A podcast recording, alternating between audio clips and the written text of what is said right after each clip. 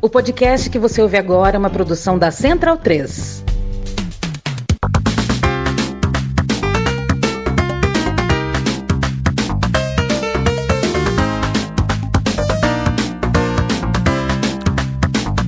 Bem-vindo e bem-vinda ao podcast O Monolito. Eu me chamo Leandro Amin e hoje o papo foi com a Eliana Alves Cruz, jornalista, escritora, roteirista.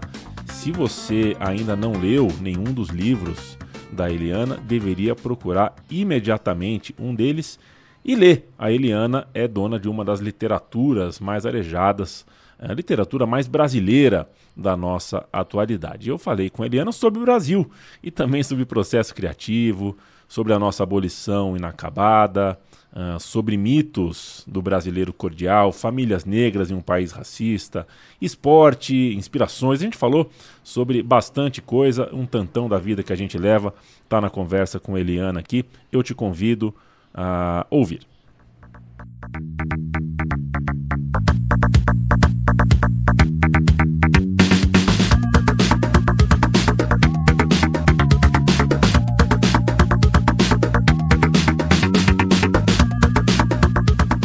Eliana, uh, muito obrigado de você estar tá falando com o Monolito.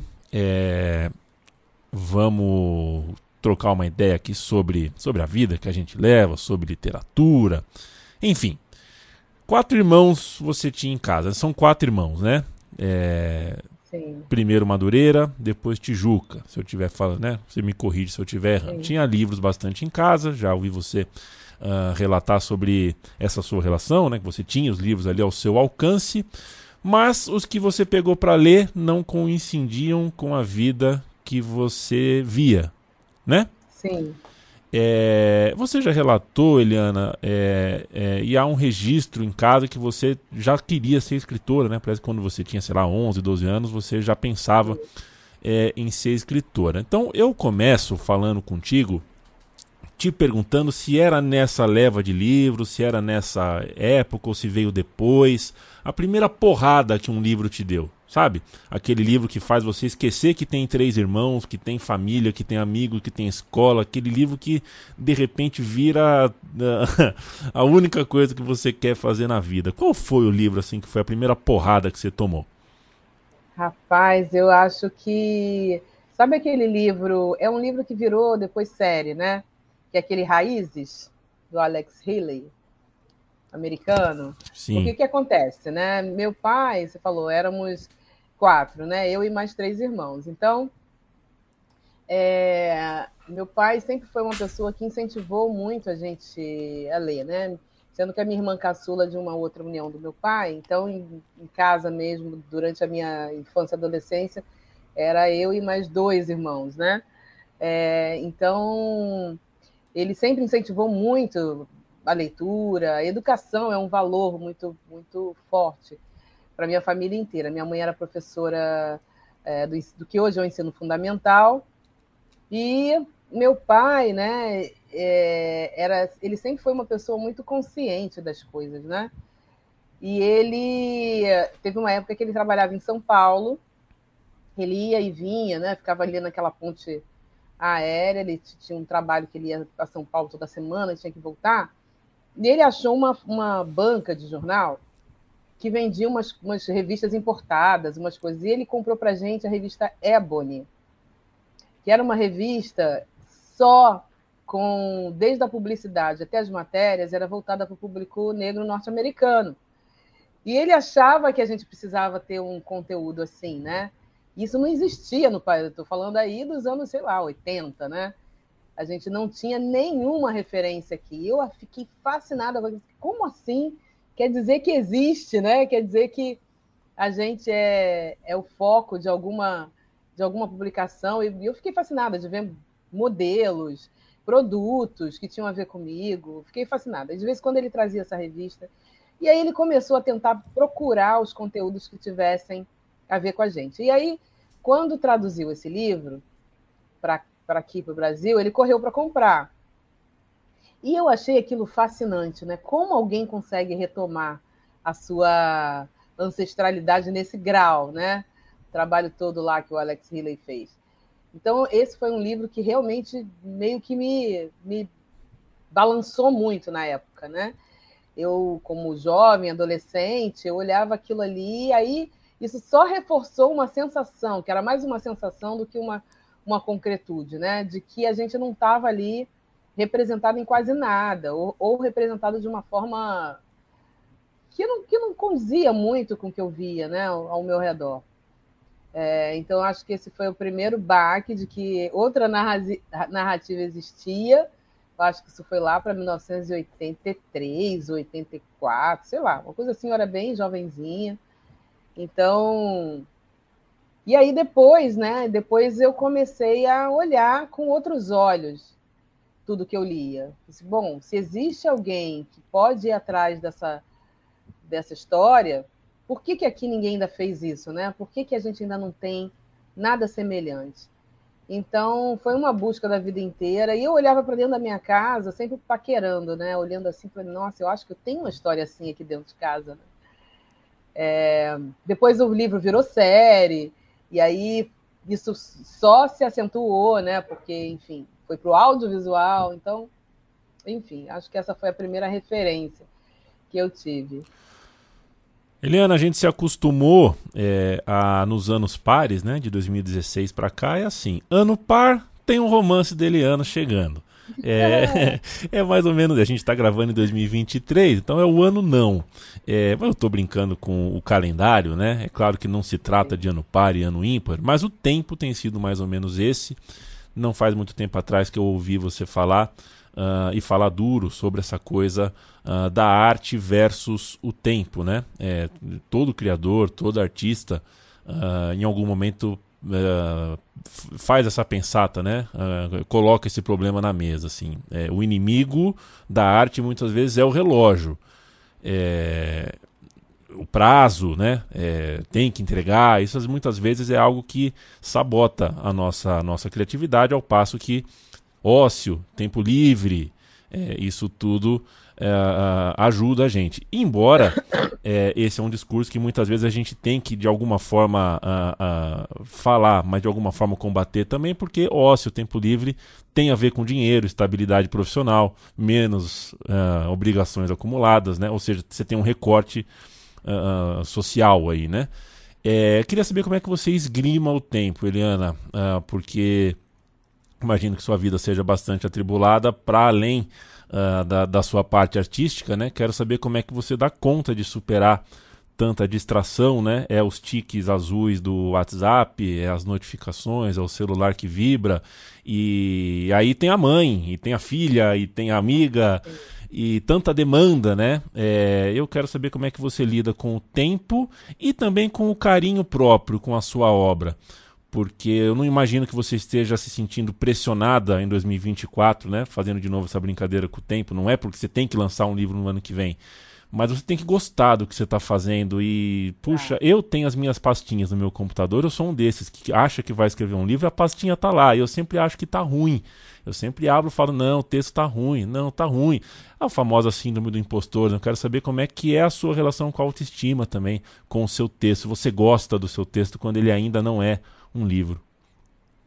Pois então, o tempo, né? O tempo é o meu Deus do céu, né?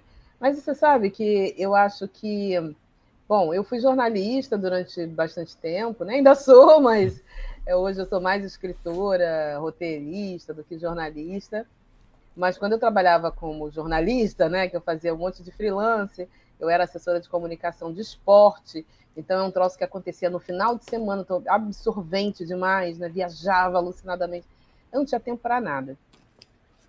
Até que eu descobri que é o seguinte: se eu for esperar esse tempo ideal, né, estar no ócio e não ter compromissos e não, não, vou, não vou realizar nada, né? Então eu comecei a dar meu jeito. Quando eu achei que, eu, que era a hora de, de começar a escrever o que eu tinha na cabeça, fazer literatura, eu achei que eu devia dar o meu jeito, então eu comecei a dar o meu jeito. Então eu escrevia dando uma madeira para a filha, eu escrevia no avião, eu escrevia no aeroporto, no hotel, toda brecha que eu achava eu, eu escrevia. E, e, assim, sem muito carinho com o texto também, né?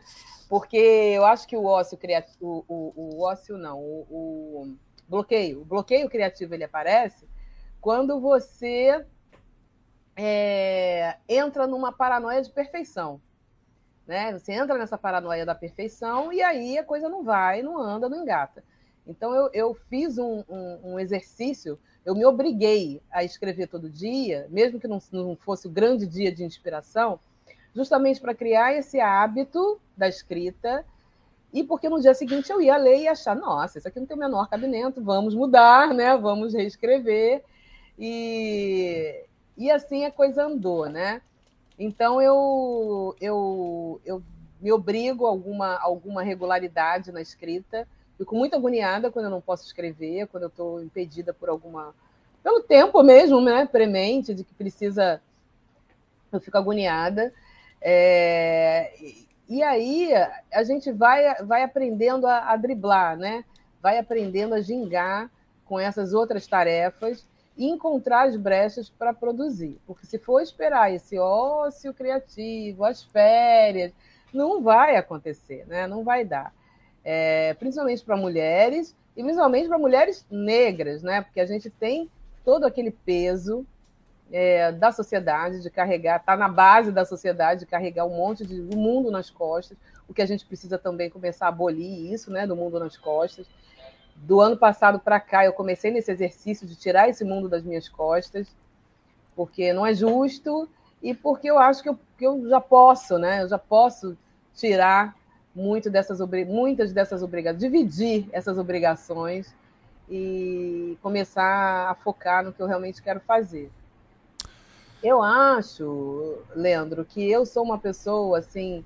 Sabe aquela, aquele ditado, aquela lenda do, não sei se é verdade ou não, né, daquela planta do bambu chinês que fica anos e anos enterrada e daí quando ela brota, ela rapidinho ela cresce. Eu acho que o que eu escrevo é mais ou menos isso que eu escrevo rápido, porque na verdade eu fiquei ruminando aquela história durante muito tempo.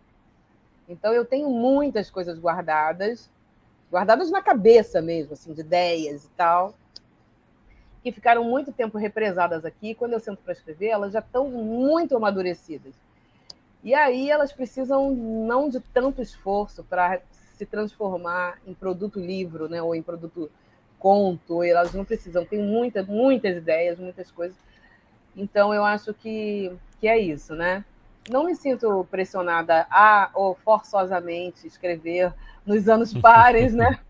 Não, isso tem acontecido, é, mas eu tenho pressa. Eu tenho muita pressa porque eu acho que eu, que eu deixei passar muito tempo, né?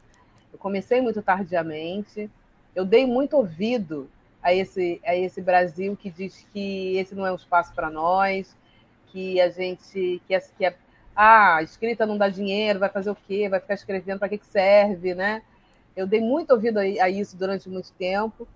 E já poderia ter escrito muitas outras coisas, então eu tenho pressa. E, e essa pressa me empurra para a produção. Eliana, eu vou te contar a história de uma mulher chamada Leia, Edileia dos Santos, é, que é uma mulher histórica do Carnaval de São Paulo, vinculada a Nenê de Vila Matilde. Ela foi presidente da União das Escolas de Samba de São Paulo no começo do século. Foi a primeira mulher, a primeira pessoa a assinar a minha carteira de trabalho. Eu tinha só 21 anos na época, trabalhei lá por quatro carnavais, nem tinha o cargo que ela me colocou lá, que era de assessor de comunicação, tudo mais. É, sei lá, gostou de mim e me empregou. Realmente nunca me, né, nunca me fez. Ela criou o cargo para eu ficar lá perto dela. Ela nunca me pediu uma planilha. Ela nunca leu um projeto de comunicação com papel timbrado. É, não era esse o jeito de governar dela e ela só observava, acreditava no que eu falava. Eu aprendi com a Leia coisas que quatro anos de faculdade, né, dos 17 aos 21, eu não aprendi. Com ela, eu aprendi a faculdade jamais iria me ensinar. A Leia não teve, não teve letramento acadêmico, né? ela não governava, uh, uh, governava com a intuição, com a paixão, com o coração, era muito reativa às vezes mas era guiada por uma moral, assim, né? Não era uma coisa de evidência, era uma guiada com, com, com de um jeito muito, muito, muito dela, muito da intuição. Inclusive, quando mudava de direção o tempo todo, às vezes se contradizia, achava uma coisa, uma hora depois achava outra, tudo mais, e era de uma competência incrível, assim.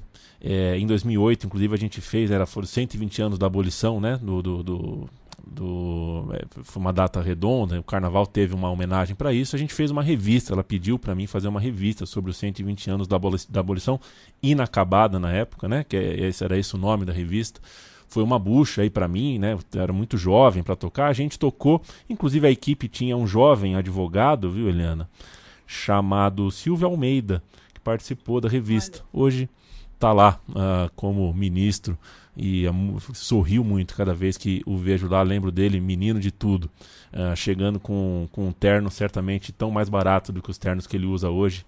E eu acho isso tão, tão tão maravilhoso. Estou me estendendo para falar da Leia, porque a Leia, de fato, eu nunca pararia de falar sobre.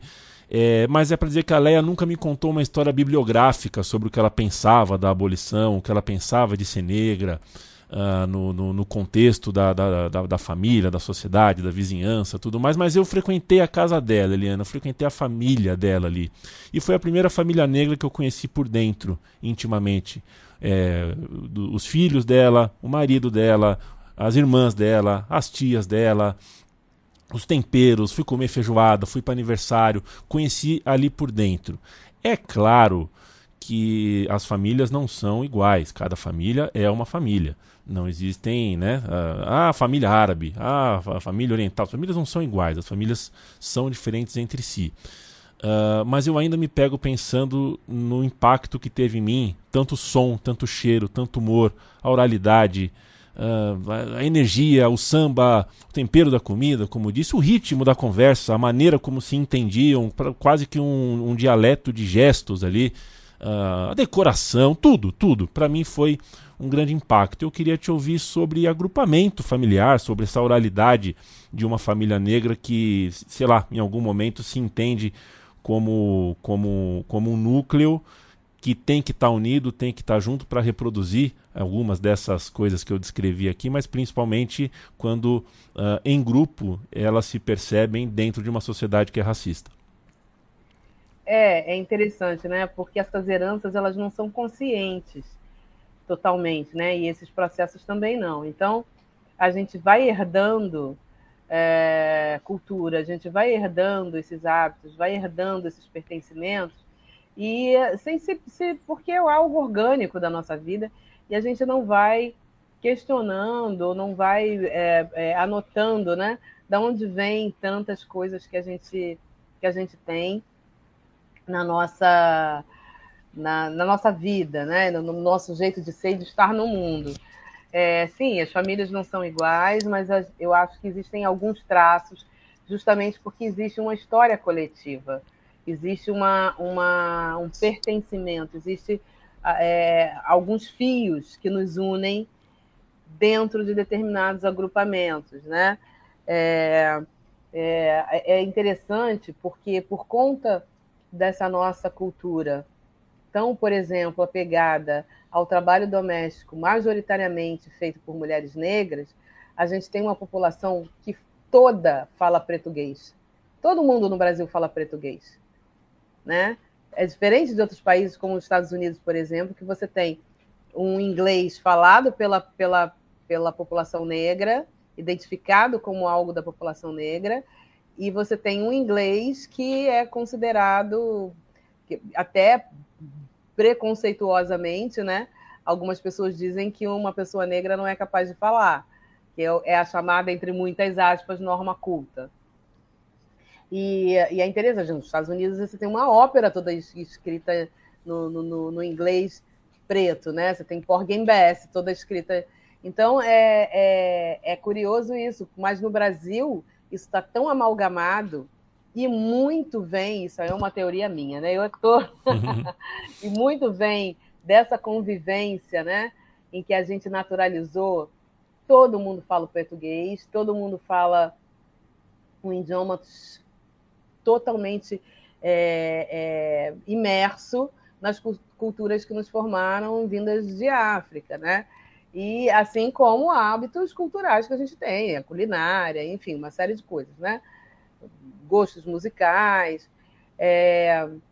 Eu acho isso muito, muito importante, é muito bonito, é algo muito bonito que o Brasil tem, muito bonito mesmo, só que a gente não valoriza isso. A gente que eu falo, é, enquanto povo, né? O povo brasileiro ainda não dá o, valor, o devido valor a esse pertencimento. É, muito timidamente a gente começa a entender isso como um tesouro. E é um tesouro que ninguém rouba, né? É um tesouro que está que tá guardado, está impresso na história de cada um e cada uma. Se você pegar um livro uh, da Eliana, você provavelmente pode ser uh, que encontre Mabel, Mabel que é filha de Eunice, que por sua vez é uma empregada. As duas crescem juntas. A Mabel cresce, né, uh, no quarto da empregada, onde a mãe trabalha, passa a ser a casa delas, é ali que a Mabel cresce.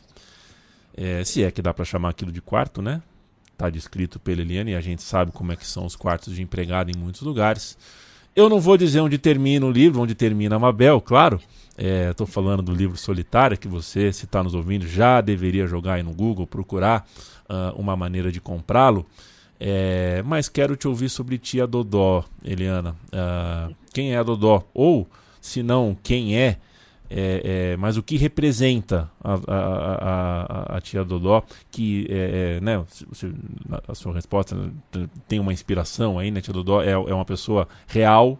Uh, e eu te faço essa pergunta com o coração bem apertado, Eliana, porque embora, uh, enfim, cada vivência é, é, uma vivência, mas eu, enfim, eu me chamo Leandro Yamin, né? Yamin é, uma, é o nome do meu pai, que é de origem árabe. E eu não tenho qualquer uh, informação assim mais profunda, não sei quem foram meus avós, não, essa parte, na né, minha parte paterna, uh, é um buraco para mim. É, e cada vez que alguém me conta alguma coisinha, uma pedrinha miúda, e eu percebo também que às vezes tem um certo tabu em me contarem um detalhe ou outro sobre a vida do meu pai, que, entre outras coisas, morou na rua por 14, 15 anos, é, eu fico com, aquela, com aquele pensamento, cara, se essa, é, essa é a minha realidade, ok, eu não tenho muito de me queixar da minha vida, mas, cara, a eu fico imaginando o tamanho da população negra que o Brasil tem e cada família negra deve ter uma história como a de Tia Dodó ou algo muito parecido. O que, que representa a Tia Dodó uh, ah, para você e para esse mundo muito maior que ela representa?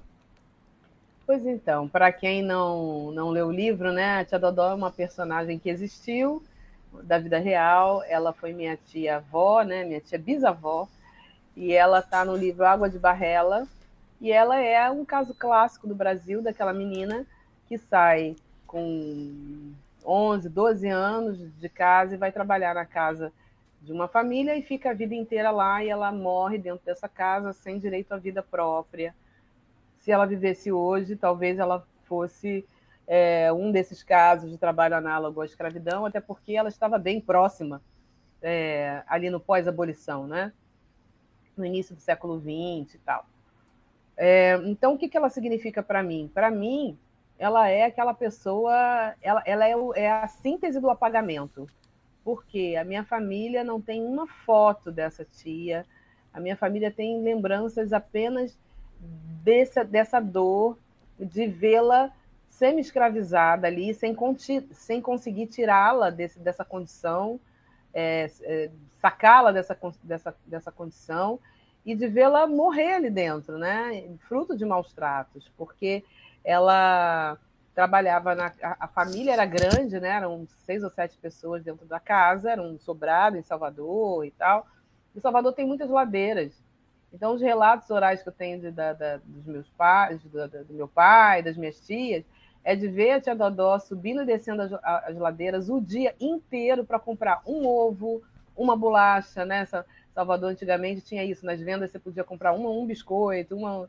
Então, é, ela era essa pessoa que ficava ali a serviço daquela família, fazendo todo tipo de trabalho pesado, e ela morre ali dentro. Ela tem, pelo, pelo relato que a gente tem, ela começou com uma dor, muito provavelmente um câncer, que ela não tratou e morreu.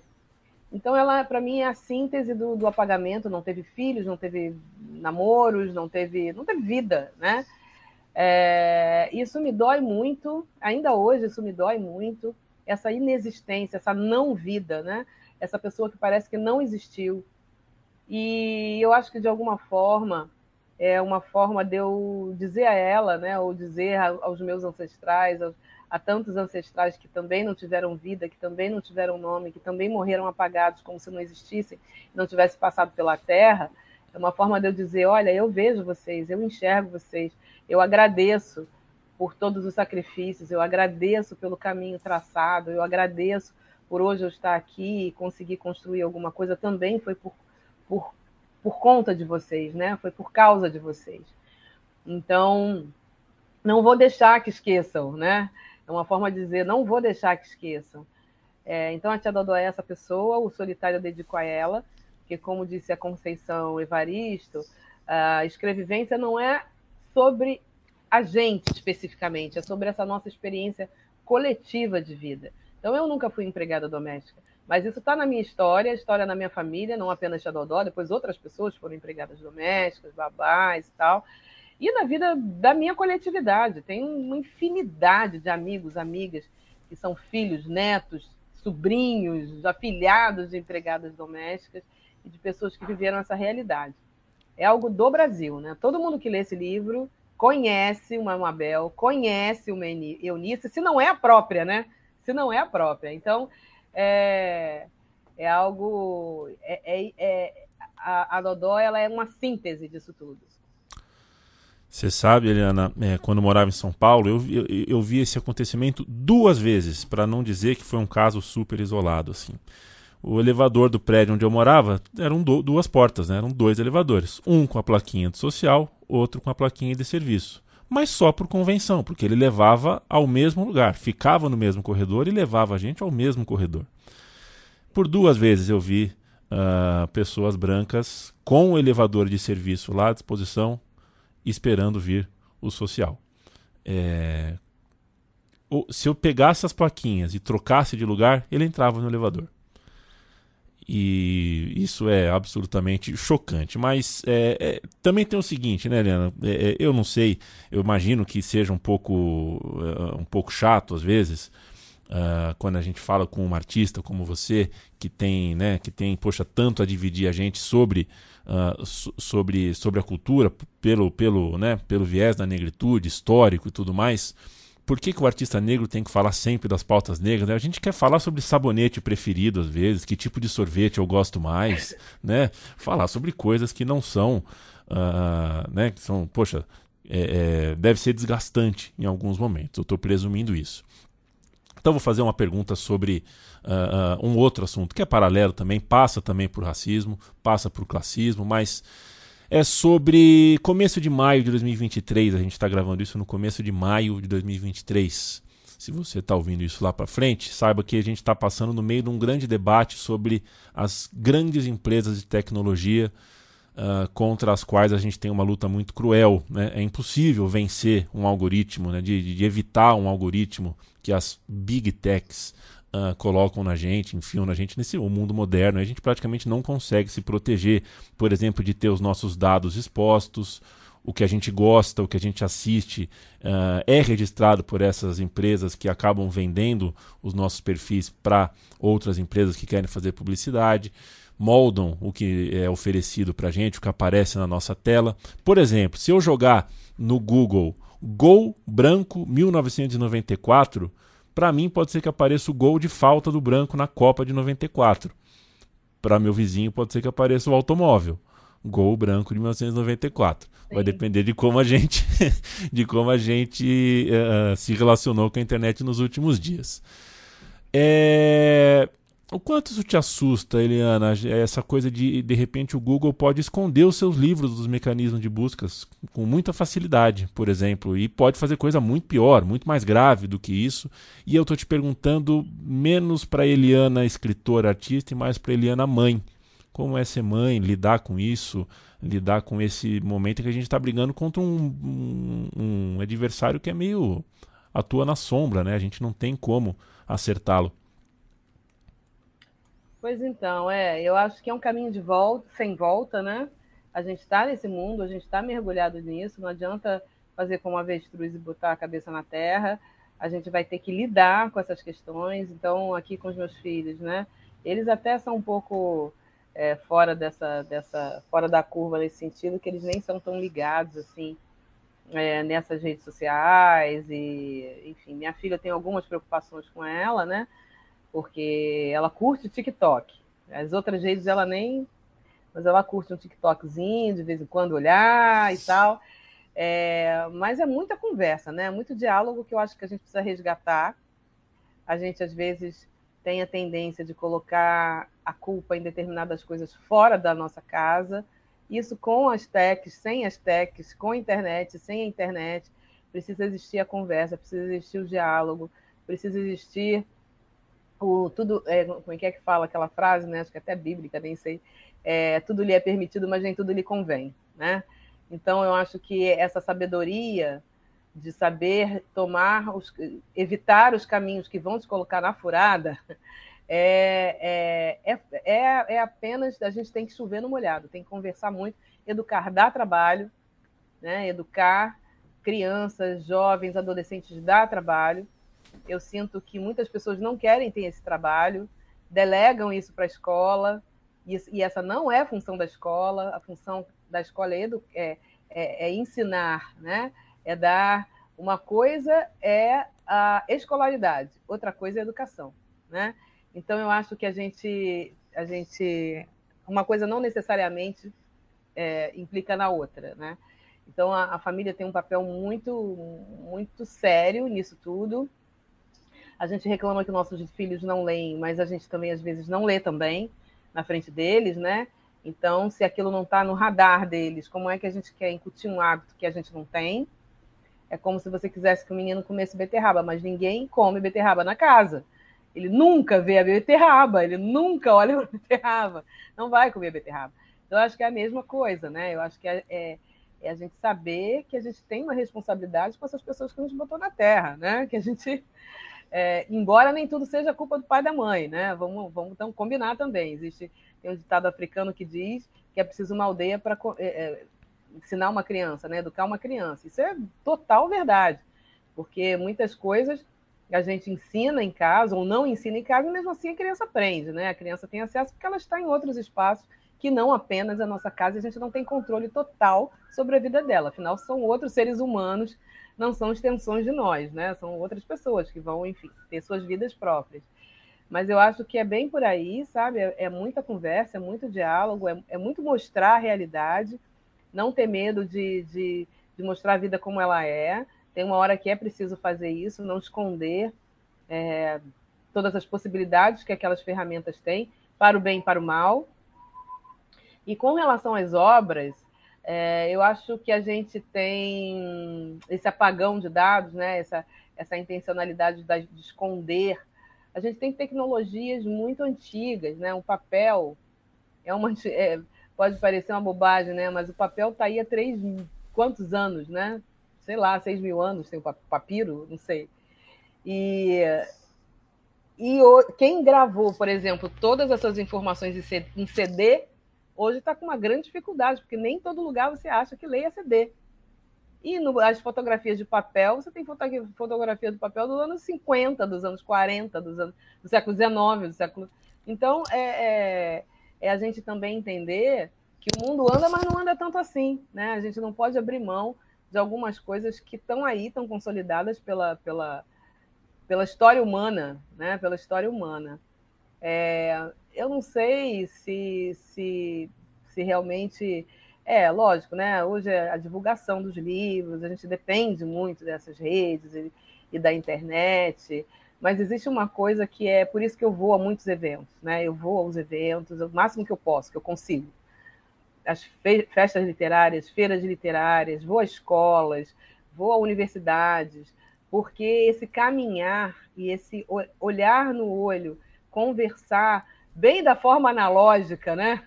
autografar o, li o livro bem da forma analógica, gera um boca a boca e gera um efeito multiplicador que talvez seja uma saída para não totalmente, mas em alguma parte não ficar tão dependente dessas, dessas, dessas. Porque é o que a gente sempre fez a vida inteira, né?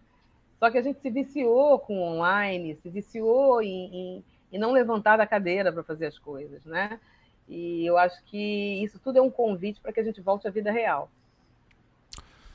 Eliana, eu da quarentena para cá, no pós-quarentena, me apaixonei, é, me mudei para Maceió e lá me apaixonei perdidamente pela natação, né? É, custou um pouquinho mais de cloro no cabelo, o cabelo está um pouquinho diferente do que do que sempre foi, é, mas estou gostando é, de tudo que envolve a natação. Foi uma reconciliação não só com o meu corpo, mas com, com o simples gesto de respirar. Mudou para mim, foi uma paixão.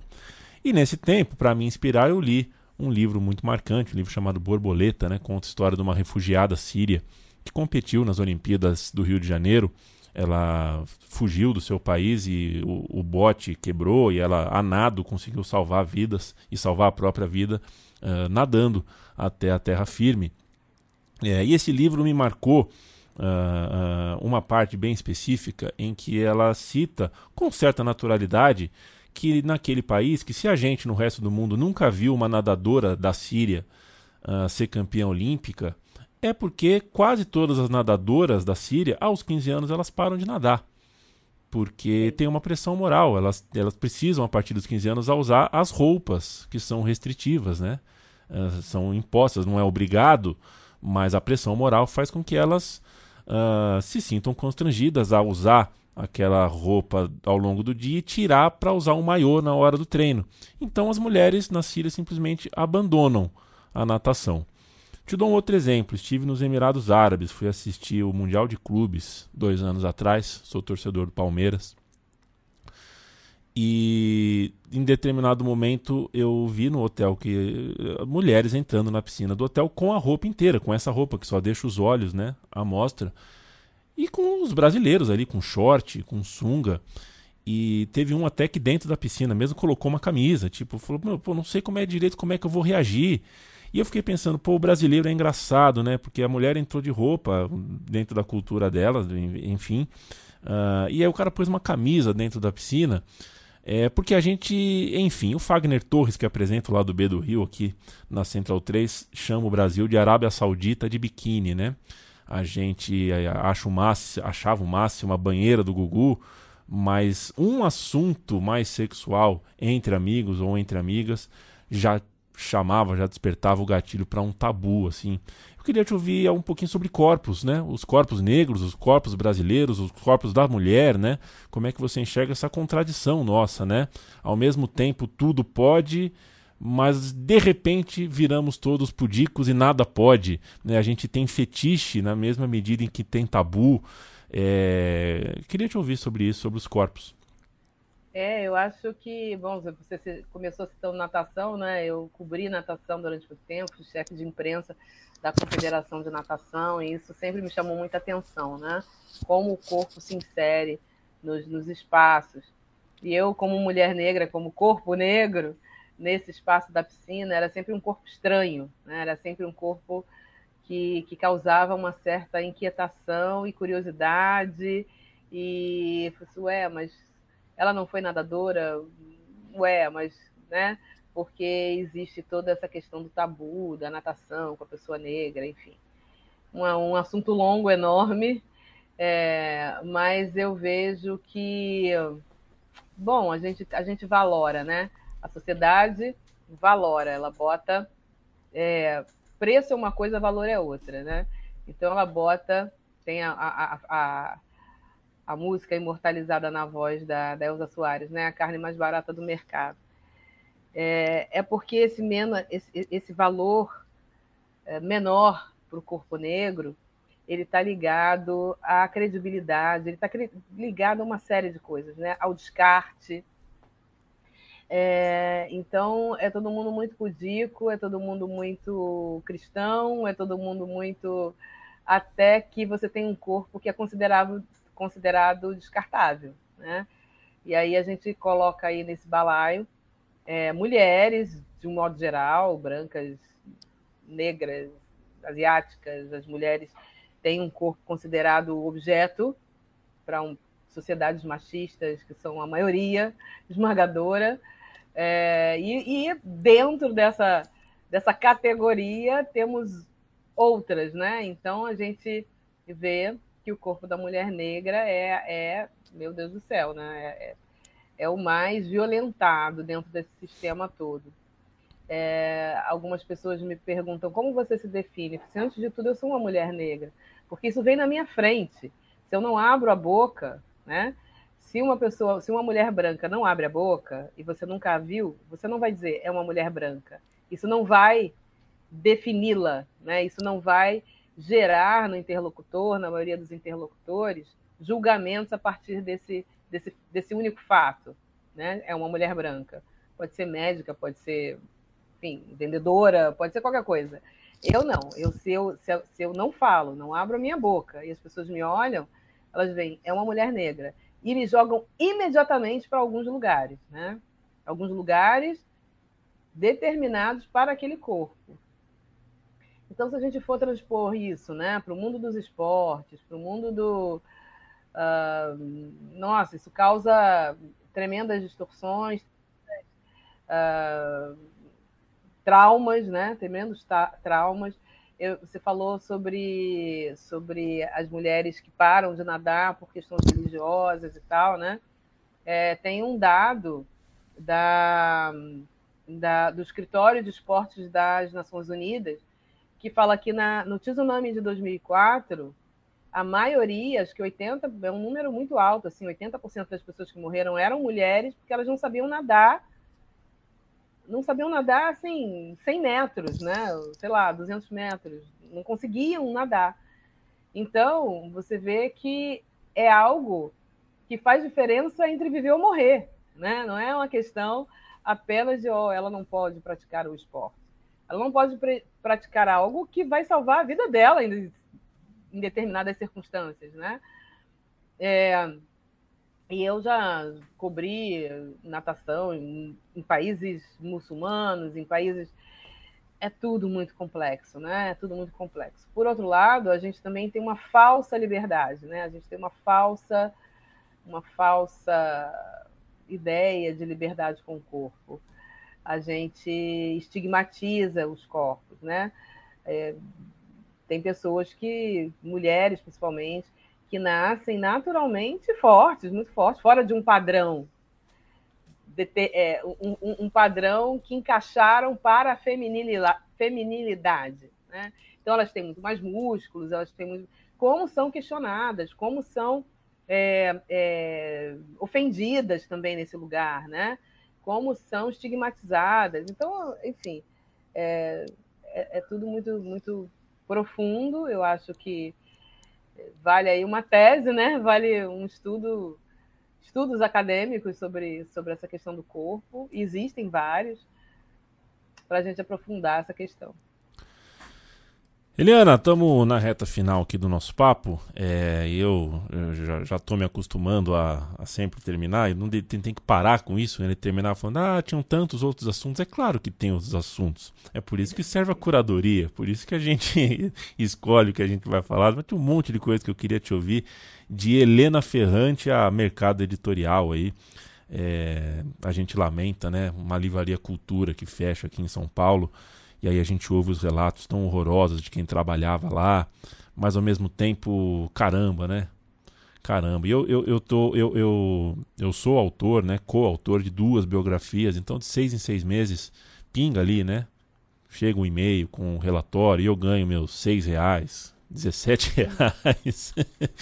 e é uma doideira, né? Fazer livro muitas vezes uh, uh, você faz já sabendo que você vai trabalhar. É, é, por outro motivo que não, né? Você não vai uh, pagar suas contas através do livro. Mas isso fica para um assunto para um outro momento. Eu prefiro fechar contigo, Eliana, é, querendo te ouvir sobre a ideia do brasileiro cordial.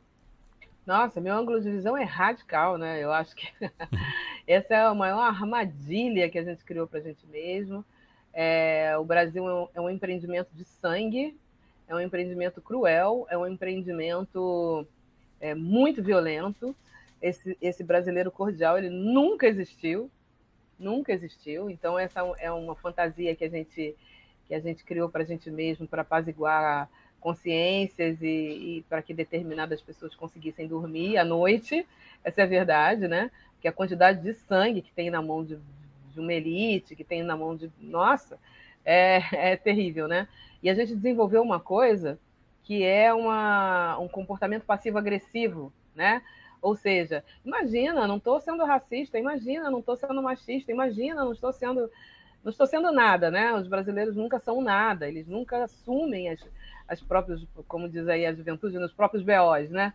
Nunca assumem a sua própria violência, a sua própria, a sua própria incivilidade. E isso com o advento das redes sociais, isso ficou assim, nossa, impossível de esconder, né? É impossível de esconder a falta de cordialidade das pessoas que não conseguem discordar umas das outras sem serem extremamente violentas e sem darem a sensação de que se estivessem ao vivo e estivessem armadas matariam a outra, né? Por uma por uma por uma, uma opinião divergente.